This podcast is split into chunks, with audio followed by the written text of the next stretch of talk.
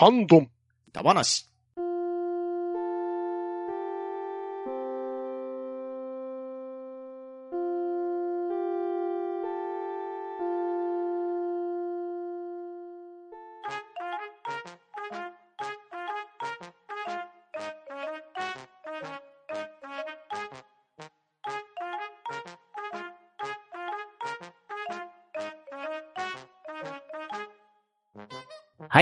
始まりました。ハンドンダ話。今回は、ハッシュタグ回となります。それでは、早速、出席を取っていきたいと思います。とめきちさん、はーい、とめきちです。よろしくお願いします。パンタンさん、はい、パンタンです。よろしくお願いします。バトダディさん、はい、バトダディです。よろしくお願いします。はい。そして MC はショコで始めていきたいと思います。よろしくお願いします。はい、よろしくはい、よお願いします。ろしくお願いしおます。では、7月30日、ピカリ、アットマークふわふわペリカンラジオさんの文を自分から読みたいと思います。ハッシュタグ半ばな、デジキューブ懐かしい。昔は地方にもゲーム屋さんがいっぱいありました。ワンパク小僧、ギャングスター、羽引きの限定ですが、タンク、メガドライブやサターンのゲームを買ったものです。お小遣いとかあまりなかったので、安いのしか買えませんでしたが、して、奮発して3000円くらいだったかな買ったマザーが個人的にはめちゃめちゃ刺さった記憶が。鈴木みそ先生、懐かしい。ファミ通は、桜玉吉先生、鈴木みそ先生、竹熊健太郎先生羽生入淳先生、柴田亜美先生、片山正幸先生、近藤ルルル先生、長井剛先生も連載してたかな？と、ピカリさんからいただきました。ありがとうございます。はい、はーいありがとうございますありがとうございます。うんうん。デジキューブ、コンビニのうん。やつですよね。そうそう。うん。うん。懐かしい。うん武士道ブレ利ード買いましたよ。ああ。買ってはるんですね。僕、多分ね、まだデジキューブはい始まった頃ってまだちょっとちっちゃかったんで、全然使ったことないんですよね。うんうんうんまあ、自分が二十歳ぐらいの頃ですかね、デジキューブができてたの。ああくらいかな。うん。ちょうどコンビニでバイトしてたんで、うん。ちょうどその頃あったんですかね。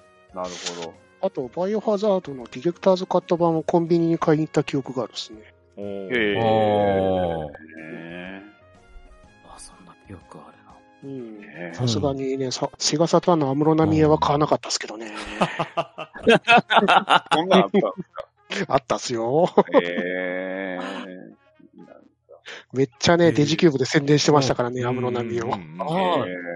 ああ、サターンもありましたっけ、デジキューブって？ありましたよ。扱われてましたあったんですね。ね。えー、プレステ、プレステ2の藤原紀香のゲームじゃないんですね。え あったなぁ TPS のゲーム。ね。なんですかね、その、有名な人を使うゲームって、なんか、割と昔からありますもんね。うんいやー、カクカクのね、安室奈美恵さんがなかなか面白かったんですけどね。安室奈美恵が出るゲームってだけは確かに面白そうですよね。響きがもう、なんか、うん。あ、ほんと。ね昔は本当にね、ゲーム屋さんもたくさんありましたけど。ありましたね。うん。ねいやー最近ほんとなくて、うん。うん、寂しいですけどね。うん、ないですね。ワンパク小僧って、こあの、あー関西圏とかなんですかね？こっちの方はないですけど。あ、岡山にも1店舗ありましたよ。えうんあの、割とあの、兵庫にもありましたし、うん僕がでも昔行ってた、あの、ワンパク小僧が、今でもね、別のあの、お邪魔館って名前で書いてゲーム屋はやってるんですよ。西宮だったかな。うんうんへーうん前通ったら、あの、普通にゲーム屋はやってたんで、あ、嬉しいってなりましたけど。うん。えうんー、いや、ワンパク小僧自体は行ったことがないですけど、ワンパク小僧が発行してた月刊誌のあの、パックンポッケっていう、ありましたねはいはいはいはいあれでね、あの、兄弟人気っていう、あの、ブレイクエイジの作者さんが 書かれてる、あの、はいギャグ漫画があって、あれを単行本買ってたんで、なんとなくワンプ、ワンパク小僧って知ってたんあですより。ましたね。懐かしい。すっげえローカルネタですけどね。びっくりするぐらいローカル。いや、でも懐かしいですよ。ううんかるわかうんうる。ん。で、ちょうどあのー塚口三三劇場あるじゃないですか。はいはいはい。うんあそこの隣のビルに看板だけワンパク小僧って残ってるんですよ。あ ああ、いいあーですね。今行ったらないと思います。初めて行った時、あると思ってワクワクしてたけど何にもなかったんで。ああ、時代だなっていう。時代ですね。うんワンパクじゃなくなっちゃった。ワンパクだった時代が。ああ、でもそれを言ったらね、ゲーム屋さんってわけじゃないですけど、おもちゃ屋さんのハローマックは跡地がすぐありますよね。そうですね。いろんな使われすぎって感じ。うん。この形は、そう。靴や流通センターみたいな。あれですね餌、餌がのビルの上に、なんか S と N と K のなんか跡みたいなのが見えるみたいな。あれも貴重な話でしたね。あれも、あれも、そんな話ですよ。う んノスタルジックですね。うん。いいな。ああ、そっか。あと、あれなんですね。メガドライブとかサターンとかも、ね、うんあったんだ。ねえ、メガドライブもありまメした？ガドラもあったんすか？すげえな。いや、デジキューブはないですよ。これはデジキューブじゃないああ、違うんだ。これは、デジキューブはね、あのゲーム CD だけだから。そうですよね。ああの、時期にあの、ワンダースワンとか出た時にワンダースワンを取り扱ったりはしましたけどね。うんへえ。ああ。あの、まあ本体限定のやつとか、あああい入ってましたね。うんうんうんでも、よくよく考えたら、でも、今もあの、ダウンロードのあの、カードでゲームって売ってるじゃないですか。うん売ってますあー売っねてますね3うんね、3DS も売ってましたし、ね、スイッチも売ってましたし、まだ生き残ってるっちゃ生き残ってるんですかね、あれは。うん。名残ですかね。なあのるほどです時ね。ね。うんでも、よくコンビニで売るって決めましたよね。あれはね、あの、任天堂とかのあの、問屋が、制があったんですよ。あれであの、お金がちょっと、ソフトの値段が上がるから、ソニーとかうんが、そういうのをやめようって形で、あの、直接流通って形でデジキューブを作ったんですよね。うんあああ、そういうことだったんだ。うん。だから、紆余曲折ありそうな感じですよね。そうそうか。。あと、ロムから CD ロムに移ったんで、うんその、作るの、コストも安くなりましたし、あと作るのも早くなったんですよう。んうんうんはいはいはい。スーパーファミコンの頃とか売り切れるとなかなか次の二次出荷っていうのがなかなかできなくて、そうそうあと、あの当時ね、半導体も高かったんですよ。うん。だからあ、スーパーファミコンのね、ロムカセットはって、後期は当たり前に1万円超えてたじゃないですか。はい。下手したら1万5千円ぐらいまでありましたからね。あ。信長の野望。ううん。ん。FF も最後の方1万2千円ぐらいしてましたし、してねましたね出。ましたね。うん。陛下はしてましたね。なん。ならスーパーファミコンの方が安いぐらいありましたもん。ね。うん。スーパーファミコンが、あの、4000円安くなるクーポン券付きとかありましたもん。ね。マリオ RPG ですけど、今の。あったなぁ CM でやってましたもん。はい。そして、あとマザーですか？うん。うん。マザーってね。あと、あれですよね。任天堂のうん RPG。マザーはファミコンですね。うん。うん。あーで、すマザー2がスーパーファミコンで出てましたけど。あー。アドバンスでしたっけ？ど、ワン、ツー一緒になったうんのか。。ワン、ツーはアドバンスです。うん、よかったですよ。あれ、スイッチかなんかで遊べたらいいんですけどうね。ん。うん。ワン、いやツーはね、ま、マザーでね、一番最初にね、好きなものを、なんかはい、変なもの入れると大変なことになるんですからね。そうですね。強そうな、強そうなもので変なやったりとかはしちゃダメですけど。大変だって。毎回これで回復するんだけど、回復した気にならないっていう。必殺技がそういうの名前になっちゃったりとか。そうそう。へえ。そういう遊び感じも面白かったですね、マザーって。確かに。うん。いや、まだ、本当いいゲームでしたし、フライングマンには泣かされますし、フライングマンの墓。勇敢な、勇敢な選手の墓がね、辛い。辛い。うんマジガンドは1も2も結構えぐえぐってきましたもんね。結構ね、好きな RPG って言ったとき、マザーって結構名前聞くから。うん聞きいますよね。やーほんといい、ねあのでしたよ、本当うに。ん。結構必修科目なのかなとかもね。うん。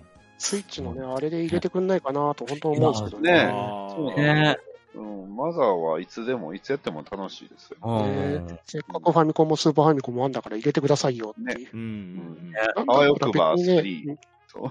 オンオンラインの特典じゃなくて、普通にあの、ソフトとして出してくれてもいいと思うんそうですね。うん。あうん確かに。あ、ね、リメイクとか。あわよくば、ワン、ツー、スリワン、ツー、スリー欲しいですよー。いいね。ですよね。うん。売れると思うん、絶対に。はい。そして、鈴木みそ先生。うん。懐かしい。懐かしい。懐かしい。ね。ファミ通うん。なんですね。うんここら辺。まあ、本当懐かしい先生だらけですよね。ですね。うん柴田亜美先生、最近ツイッターで、はあの、なんかバズってましたよ。あの、緑緑川光さんのネタ。はいはいはいはい。グリーンリバーライト、ね。グリーンギワライト。は昔からね、緑川光さんとね、仲いいんですよね。うんよねパプアの頃から。そうそうそうそう。そうんでね、ファミ通でね、連載されてた時ね、最初はね、ストーリー漫画書いてたんですけどね、ストーリー漫画中途半端に覚えてもうエッセイ漫画に変わってったんですよね。うんうんうん。いろんな、あのね、ゲーム業界の偉い人がね、ゲストで出てくる漫画に変わってったんですよね。うんうん。うん。で、柴田亜美先生がチョイスする毎ゲームが毎回毎回変なものばっかねっていう。ネオジオポケットのあの、ゲゲゲの鬼太郎の妖怪図鑑だったかな。ポケモンが流行ってるさなかに、わしゃす妖怪を集めるんじゃよ、みたいな。うんやっぱちゃいますね。さすがだな。さすがだなっていう。あとね、長井剛先生のね、記憶はファミ通はないんですけど、あったっすかね。いや、僕が読んでる時にはなかったかもしれないですね。丸活でね、長井剛先生がやってた記憶はなんとなくあるんですよね。うん。うんファミ通のイメージは、やっぱり桜玉吉、片山正幸、この二人が連載してたのはなかなか衝撃的でしたけどね。あと、この中のハニニュー先生も、あの、ファミ通のあれっていう、もう本当独特な絵の感じがすごかったなっていう。うん検索するとね、すごいすごいですよ、ハニニュー先生。あとはね、ここの中に出てない、あの、望月あんこ先生っていう、女子高生で漫画家だったっていう方ですけど、おーファミ通でね、4コマ。マを投稿されてたんですけどね。うん。未だにね、玉木先生とかね、や、やられてるから、ファミ通ね、買うと面白いですよ、未だに。うんいやーそうだってね、あの、ドラクエ2のあのキャラクターは、やっぱり忘れられないですよ。はい。では、ピカリさん、ありがとうございました。はい、あはい、りがとうございました。ありがとうございました。あはい。では次は、ワットさんのを、とめきちさん、お願いします。はい。ワットスさんよりいただきました。この回実際にゲーム屋に勤めていたゲストお二方の話がリアルでめちゃくちゃ面白かった。貴重な裏事情も聞けて満足度高いです。30代から50代で家庭用ゲームにハマってゲーム屋に通った経験があるならぜひ聞いてみてほしいな。えー続きまして、ガーネットさんの違うねの破壊力よ。新たな性癖の扉が開きそうです。かっこ笑い。ショコさんナイス持ち込み。ゲームのイラストの荒井きり子さん調べたら本当だ。可愛いイラストが好きで、以前からツイッターやインスタをフォローしているんですが、これは知らなかった。前に言っていた浅宮キア先生のガンヘッドのコミックが出てきました。後書きを読むと、当時はまだ菊池道隆は同一人物の別名義、本名だと公表される前で、あくまでも別人とされていた時期なので、今改めてみると、めちゃくちゃ自作自演ですね。といただきました。ありがとうございます。はい、ありがとうございます。はいありがとうございます。す。いですね。本当にありがたかったですね。うん。そう、面白かった、コロ面館長白かったですと、ね。アジーさんとうね。んう。うんん。で、あ、そっか。あ、これは、あ、そっか、リツイートしてくれてたんですね。うん、ありがとうございます。うん。うん。いや、僕もね、参加したかったんですけどね。いいなとか思いながらもう、で、結構長丁場でいろいろね、話してもらってて。うんうん長丁場ですけど、聞いてるとね、速攻で終わるんですよそうなんでね。すよ。そうですよね。うん、やっぱ自分の好きな業界の裏話だからやっぱり聞きたいですよね。いや、本当羨ましいなと思って聞いてました。収録時間もね、びっくりされましたけど、アフタートークもなかなかびっくりするぐらい長かったですからね。実はそうなんですよね。うんう。ん。ありがたいよかったです。うん、いやうん本当にね、貴重な話をたくさん教えてもらいまして、うん。しかもどのエピソードも爆笑もんですからね。かなりギリギリって感じでしたからね。本当ギリギリを、ギリギリというか、まあ、若干アウトな部分はあったんですけど片言感は大丈夫かなっていう。まあそうか。片言回りは確かに。割となんか、テレビゲーム屋さんで働いててもなかなかレアな経験ですよね。普通に働いててもなんか出会わなそうな話だな。あるよっていう。何台必要ね。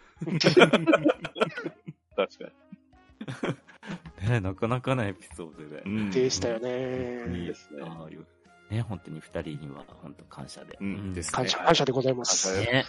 ありがたいことで。はい。そして、ガーネットさんの違うにあの破壊力。やっぱりね、あの回はもうガーネットさんのね、ガーネットさんをね、そうそうそう、それを聞きたいがために僕も、うん、持ち込んだんですけど。ショコさんナイスあありがとう感謝感謝そうですよ。ね、萌えですよね。うん。そう、そうなんですよ。そしてね、本当パッケージのイラストもすごい可愛くて。うん。めっちゃ可愛いですね。うん。いや、こんなになんかいろいろやってる方とは知らなくて、うん。うん驚きました。うん。うんなんかフィギュアっぽいのもあるんですね。ですねこ。の一番気になるのは、あの、ゲッターロボイメージカラーってやつがあるんですけど、ゲッター？っていう。ゲッター線浴びちゃったの？っていう。どっかない。どっかまた飛んでいっちゃうかもしれないし。飛んでいっちゃわない。これで両手にトマホーク持ってたら恐ろしいですね。うーめだっていう。そうなんですよ。うん。うん。眠たさげなあの目がいいですね。フィギュアの。いい表情してる。いい表情。ね本当楽しかったんで、うんまたね、うん、やりたいなと思って。ですね。うんまたぜひやりたいですうね。ん。まあ、過去にもね、いろいろ結構買ってきてるんでう、んおまたそれもなんか、ね、マスター、ゲストさんとか呼んで、うん。ね、みんなでやってもいいうん。し、ですね。いいですね。です。ね。はいはい。せっかくなんで、うん。ね、集まれる人はみんなで集まって。まあ、放送抜きにしてもね、面白いですからうん面ね。白いですうね。ん。うん。はい。あと、朝宮キア先生ですか？うん。はいガンヘッド。うん、ガンヘッド。うんね。ううんん。これのコミックスが出てたっていうことで。うん。うん。うん。ニュータイプ100%コミックスって。うん。昔あニりましたュータイプからよ。出てたんですね。うんうんあのー、それこそ、あの、なんだはい、名前が出てこない。サイレントメビウスとかそうですね。あとはエルバイあエルバイムのあの、ニュータイプでやってるやつ。ファイブスターストーリーズ。はいはいはい。ファイブスターですね。あれもニュータイプニュータイプじゃ100%ない。エルガイムではないですけどね。名前が出てこんかった。ギリ、ギリエルガイムですけど。まあ、浅宮キアさん、あの、バトマンも書いてましたからね。あ。書いてましたへえ。漫画でね、マガジン Z でしたけど。うん今はなき。あとね、全然知らなかったですけど、ここで菊池、あの、菊池道隆さんですよね。同一人物って知らなかった。あ、そうなんですね。うん。いやね、昔ね、あのー山口勝平さんとか岡本真也さんが出てるラジオで、うんあ。の、浅宮キア先生のあの、スタジオのお話とかあったんですよ。はいはいはい。ここで明らかにあの、菊池先生と浅宮先生が違う人物みたいな話し方してたんで、ずっとそう思って違う人だと思ってあーまあそういう展開でしたね。うんえ ああ、すんげえ絵が似てるわ別人なのかすげえなーと ずーっと、ね、気づかずにとかね、調べてなかったから、ー、なるほ騙されてたあのラジオっていう。ど。いや、今はインターネットがあるから、うん便利です。うんうんいいですね。そこわかりますね。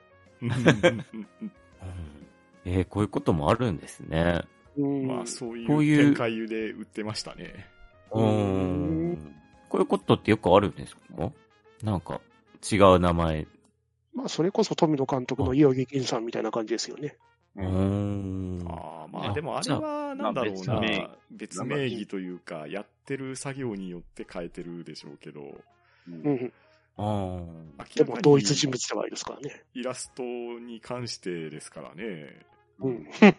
完全に同じ作業してますよね。ね。うーん。なんかあるんですね。うん。うん、まあ当時から物議は醸してましたよ。あ、そうなんですね。40年間騙されてた。いや本当ね、今ね、ウィキもあるから安心ですね。そうですね。はい。ということで、バットさん、ありがとうございました。はい、ありがとうございました。はいありがとうございましありがとうございた。ました。では次はアポロさんのパントンさん、よろしくお願いします。はい、アポロさんよりいただいております。令和3年8月4日、ポッドキャストの拝聴報告です。ということで、ハンバナ第355回から359回まで聞いていただいております。ありがとうございます。はーい。ありがとうございます。ありがとうございはい、ありがます。とうございます。では次は、ふわふわペリカンラジオのピカリさんの分を、バタダイさんお願いします。はい。機械さんよりいただきました。ハッシュタグ半ばだ。実は、ピースウォーカーは箱丸版を買ったんですが、かっこしかも予約して、積んでて遊んでないんです。まずはメタルギアソリッド4を遊ぶ時間を作らないと。ちなみに、今、時間を見つけて、ファミコン探偵クラブを遊んでます。ようやくパート2まで来ました。懐かしい。えー、続きまして、えーデスアーダーの復習は、僕も天王寺アポロビルのセガンのゲーセンで遊んだきりだったので、あアストロシティミニでちょこちょこ遊べる幸せ。最近、アメトイでギリウスのアクションフィギュアが出てたとして、ぐぬぬとなってます。メガ CD はいいですね。スイッチはチーク玩具的。確かに、だいぶ下品な教育が受けれます。森川ジョージ先生。感想を書いた後、電書化がアナウンスされて、えー、ってなりました。今、マガポケでじっくり読んでます。ちなみにコミックスは105巻ぐらいまでは持ってるんですが、続きを買いたくなりました。電書には紙でのギミックが使えないのが少し寂しくはありますね。20世紀少年のギミックには本投げましたからねといただきました。ありがとうございます。はい、ありがとうございます。ありがとうございますありがとうございます。えピースウォーカーって、メタルギアピースウォーカー。メタルああ、そういうのバージョンがあったメタルギアソリッ。ド。うんあの、もともとは、PSP で出ましたね。そうです。うん。ポータブルだったんですけど、そその後で HD 版が PS3 と、えーうん Xbox も出てたんですねみ。たいですね。うーん。ね。なるほど。うん。いや、でもピースウォーカーは良かったうんですよ。、面白かったですよ。面白かった。うーん。特に協力プレイが本当に面白かった。そうそう。協力プレイも面白かったし、あと、はなんでしょう、あの、すれ違い的なものもあったじゃないですか。はいはいはい。ありましたへね。え。いい部下を取るためにいろんなところ行きましたよね。そうそう。え、え、え、そう、マザーベースほぼ300人。うん。すれ違いって、あれ、DS みたいなやつなんだったね何何何あれ、スプットかなんか、ううんうん。なんかアドホックかなんかの、あれうん機能。あなんかそこで強い兵士が入ったりとか、うんあとそういえば、あの、兵士の中に小島監督がいたりしましたよね。いましたね。ありましたありましたあ。ええ。あの、劇中でも、そうそう、小島ひ、あの、監督をね、あの、トラックをこう探してるときうんに、私がこう、バッと開けたら、監督うんって監督が出て、そうそうそうそう。ああ。それで仲間になりました監。督かうん。うん。監督したら結構マッチョですもんね。ねでもフルトンで回収するのは面白かったっすからね。ああ、ですです。うんうんヒューって飛んでいくやつね。で、大体こう最終的にはあの戦車のステージでね、うん。めちゃくちゃ強い敵をこう、スモークかなんかでこう動き止めてから後ろでこう、パンパンパンと倒して、フルトン回収回収みたいなね。それでガチャ、ガチャじゃないけど、こうね、兵士を厳選したりとかしましたもんうんうん戦車を捕まえたりとかもできますしうんうん。うん面白かったっすよ面ね。白かったです面白かったねで。あと、モンハンとコラボもしてましたしね。ありました。アレックスですね。ね、モンスターのね、はいでも、あの、メタルギアソリッド1に出てくる、あの、メタルギアレックスっていうやつ風なモンスターがね、出てきたんでうすよね。いましたね。しいなぁいやぁだからこそね、あの、メタルギアソリッドグラウンドゼロで、あの展開はね、そう、より精神に来るんですよね。ショックですけどね。ああ、で、サバイブするわけですね、やっぱり。もう、もうそれは別の世界です。ど両方の意味で別の世界じゃないですか。ですよね。はい。ファミコン探偵クラブですか。うん。これは面白かったですよ。おへ。当時僕、こはのゲームやってなかったんで、あ、はいはい。スイッチ版でリメイクが出た時に限定版買ってやりましたけど、うん面白すぎて1日でクリアしちゃうっていうね。アドバンスのあの、懐かしファミコンのシリーズが出た時に買ったんですけどね、確か。ほうほうほうほう。うん、やってないですけどね。積んであるんですけど。あでも、これね、はい。いやさがさんの方でお話しさせてもらいましたけど、うん。やっぱりファミコン時代はファミコン時代のグラフィックが、こうね、稚拙ゆえの怖さみたいなのがあったっていうのも聞きましたし、うん。リメイク版は当然ね、フル音声になってて絵も綺麗なんですけれど、でそれだけではない魅力っていうのもやっぱりあるみたいなんでね、うん。うん。比べてできるっていうのはすごくいい体験だなと思いましたね。いいですうね。んじゃあ、アドバンス SP をどっかから引っ張り出してこないと。うん。あ一周どれぐらいでできる何時間ぐらいでできるえ一周とですね、あ、えっと、パート1、パート2、限定版は一つのカートリッジに入ってるんですけど、基本的にはそれぞれダウンロード販売で単品で買えるんですよ。うーん。それぞれ10時間もあればクリアできると思うんで、うん。あれ？テキ、テキストアドベンチャー的なえ感じなんですっとね、昔ながらのアドベンチャーゲームですね。コマンド方式のやつなんで、か難易度自体はそこまで高くはないんですよ。うんうんうん。だからえ？最近のテキストアドベンチャーほど読むだけでもないんですよね。ちゃんと調べるべきところは調べないといけないし。間違った選択肢っていうのもやっぱりあったりはするんで、ただそういう昔の懐かしさを感じながらやれるっていうのは、まあ我々世代の特権だと思うんですよね。ああ。それも相まってみたいな感じですね。うんそうそうそうん実にこう画面の細かいところに小ネタがあったりとかですね、虫眼鏡でそこを調べたら、そこでしか聞けないセリフが隠されてたりとか、ああ。うん。いや、本当に、あの、話的にも面白かったですよ。うーん。いいっすね。うん。うんなので、ぜひ、機会があったら遊んでもらいたいですね。ですね。おう。で、次はデスアダーの復讐はっていうことで。うん。これはな、何ですか？ゴールデンアックゲースですね。セガのゲームですか？うん。うーん。ゴールデンアックスですよ。ゴールデンアックスか。うんあの、マッチョのやつですか？そうそうそうそう。そうそう。確かに、うん、ゴールデンアックスです。マッチョですけど。うん。これが、アストロミニシティ、んアストロ？ああの、シティミニって何ですか？アストロシティミニっていうのが。アーケードの筐体のミニチュアが出たんですよね。だからファミコンミニとか、メガドラミニとかあったじゃないですか。あんな感じはいで、アストロシティっていう筐体のミニチュアが出て、でそれの中にはい。たくさんアーケードゲームが入ってるんですけど。それの一つに、ゴールデンアックスデスアーダーの復讐っていうタイトルが入ってて、で、これがで、、デスアーダーの復習自体が今週まで出てないんですけそど、ね。うなんですよ。あアーケードゲームからの初移植なんですよね。あ。ああ、なるほど。それはちょっと楽しいかもしれないですね。うん今までね、できなかったんだったら。うんいいっすね。うーん。そのシリーズなんだ。うんへえ。でね、あの、フィギュアが、あの、ストームコレクティブルスっていうところから、まあ、アメリカのブランドなんですけど、そこからあの、フィギュアが出てまして、へえ。うん。あのーうん。えっとね、ただ、この、はえっと、会社は、まあ、他にも、あのー、モータルコンバットとか、それこそストリートファイターとかの、あの、うん。フィギュアも出してますんで、ほうあでね、一時期すごいベルトアクション関係のフィギュアがすごい出た時期があって。あのーそれこそ、あれですよ、あのーエイリアン VS プレデター。まあ、ここじゃなかったかなとは思うんですけど、エイリアン VS プレデターの、あの、うん。ゲーム版、あのうん。カプカプコン版、あれのフィギュアも出てたんですよ。へえ。えー、もちろん、あの、シュワちゃんっぽい人と、うんうんうんうんあの ね、女の子と、うん。いろいろ出てたんで、うん。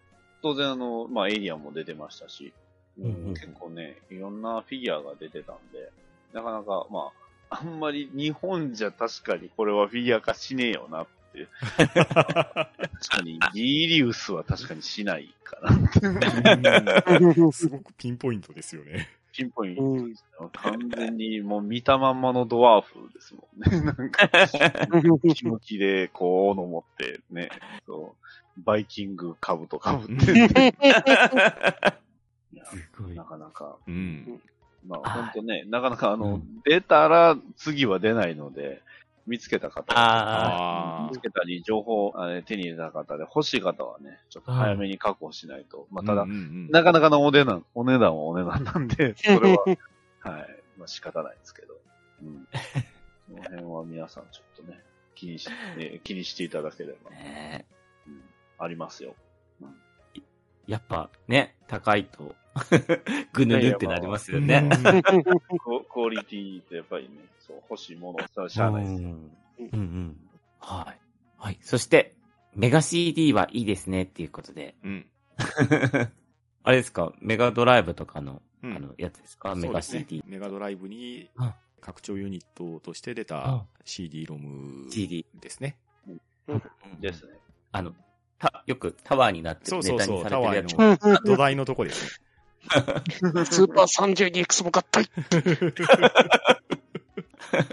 ね、あれだけでもね、結構な、うん楽しそうですけどね。うん。でもあれ、現物持ってましたけど、なかなかなもんですよ。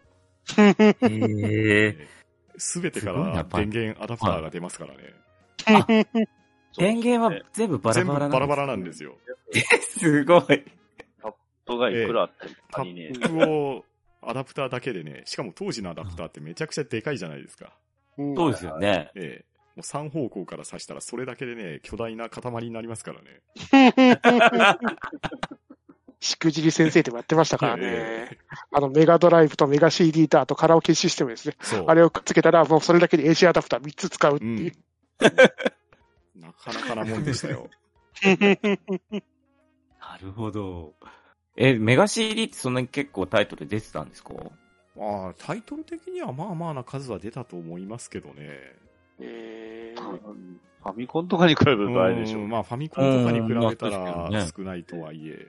うんメガ CD の時代って、あれですか？ファミコン時代ですか？ファミコン？スーファミスーパーファミぐらいですね。うん。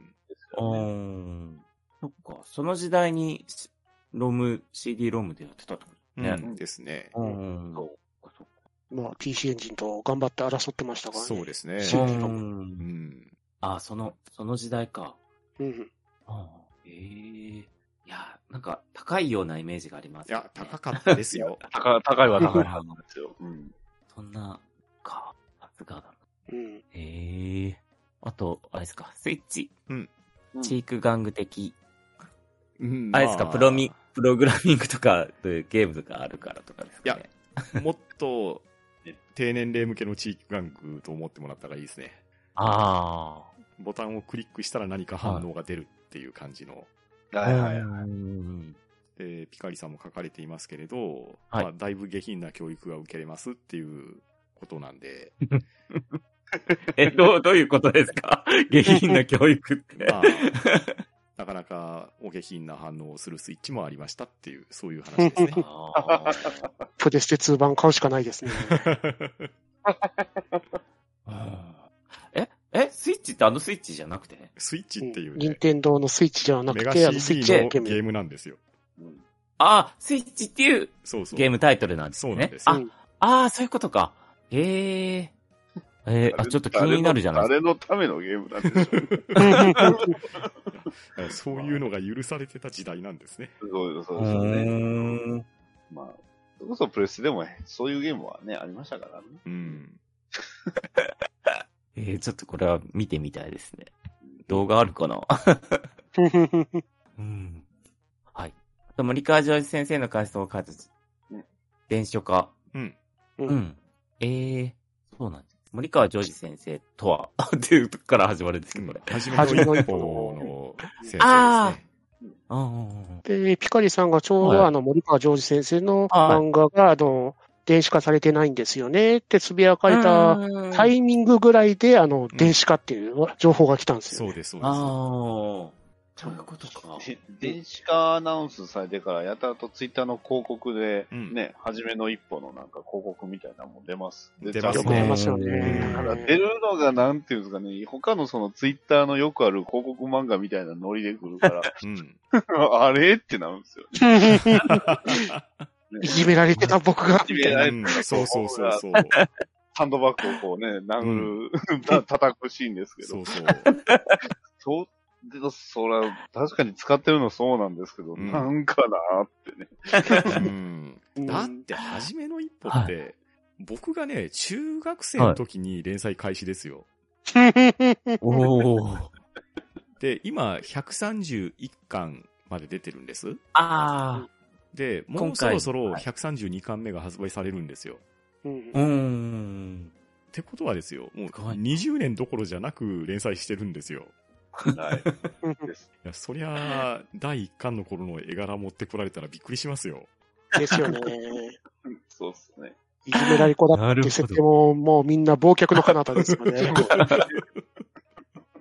まあね、魚屋で、あの、一緒にバイトしてます、バイトっていうか仕事してますからね、一緒に。うんですね。漫画家目指しながら。もうん。う漫画家になったんでしたっけ？うん、漫画化してますね。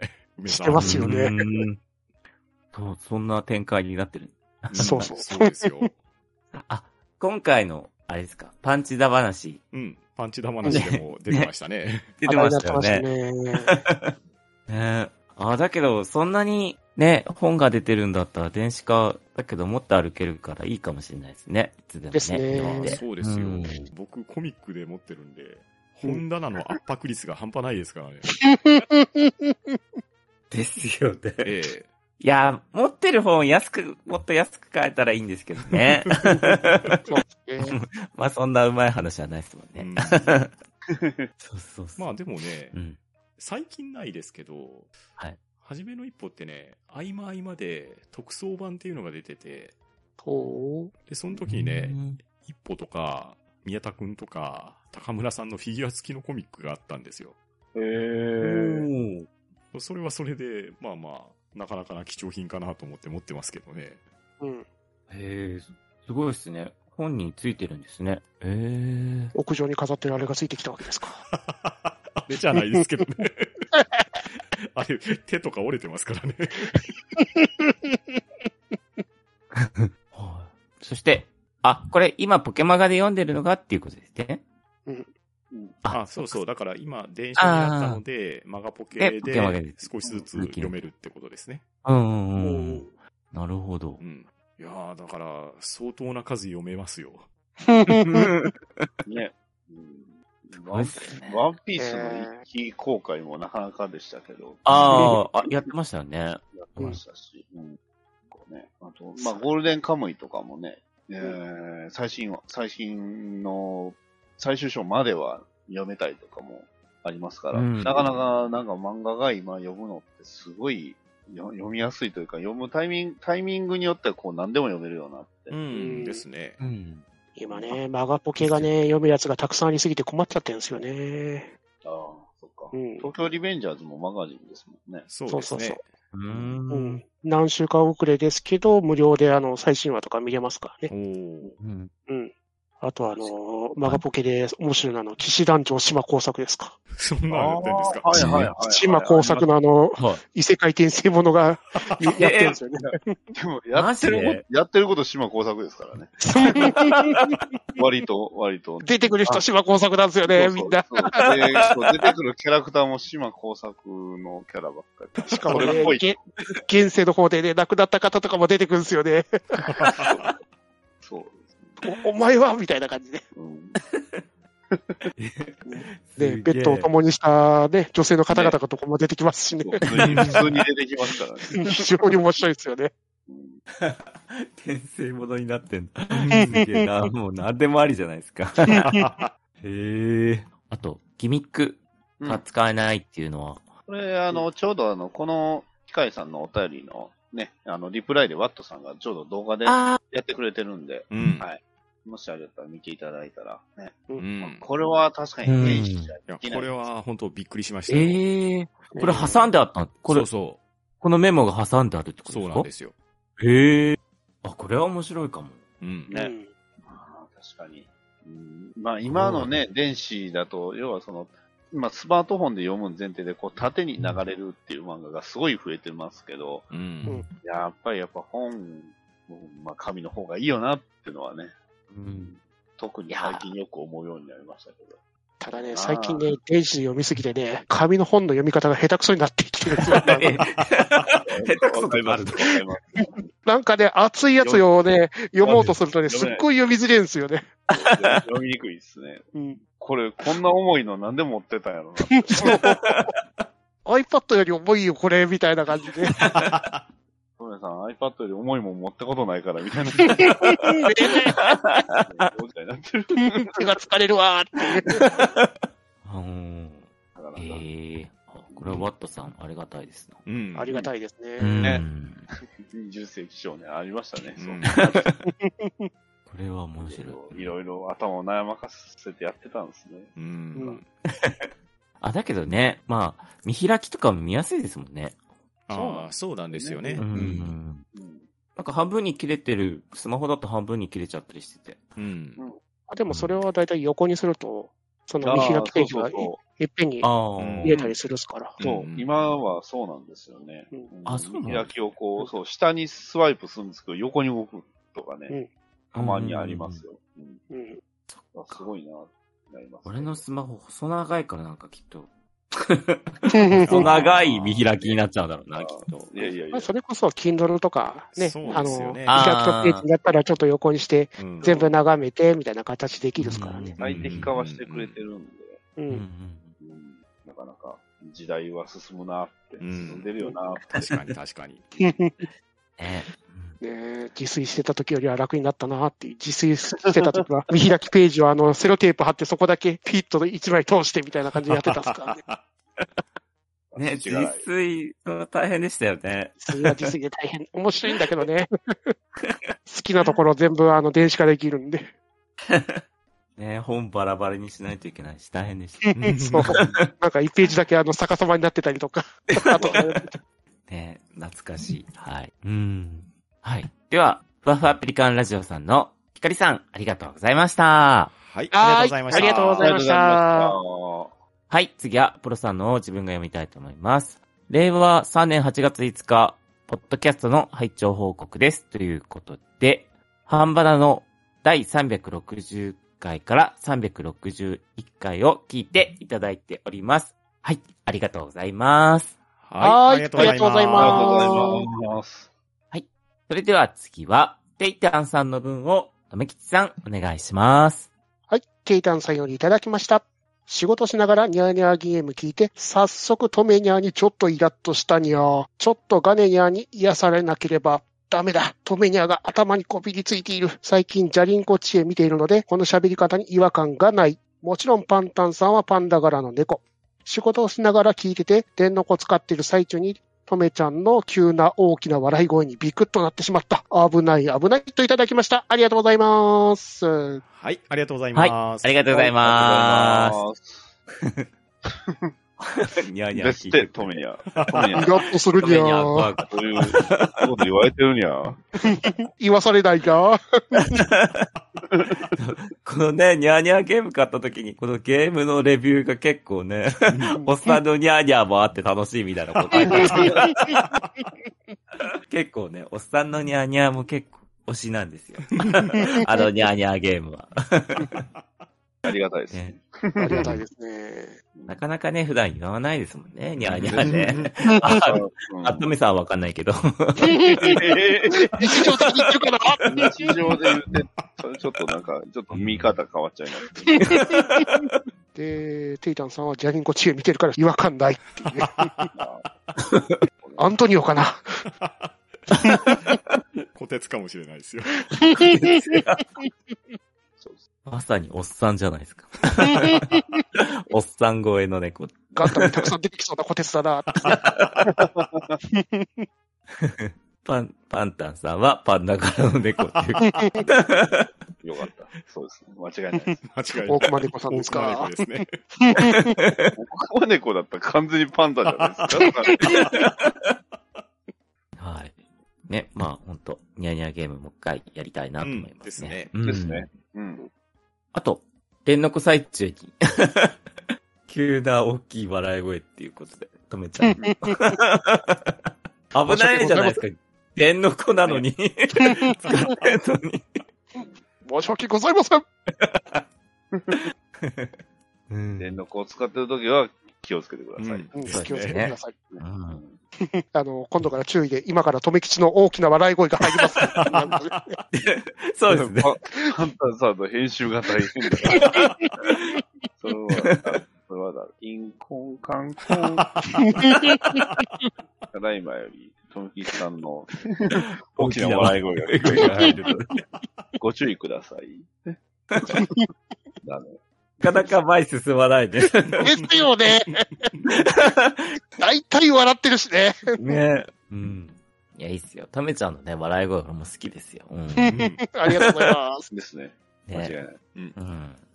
結構ね、耳に残るから、うんいいっすね。うん。やっぱり。はい。ということで、テイタンさん、ありがとうございました。はい、はーいありがとうございました。ありがとうございましたありがとうございました。はい。では、今回のハッシュタグは以上となります。リスナーの皆さん、たくさんのハッシュタグ、ありがとうございました。そして、読んでくれたメンバーの皆さんも、ありがとうございました。はい、ありがとうございました。ありがとうございましありがとうございたま。した。は、うん、ど、うんだ、ば、な、し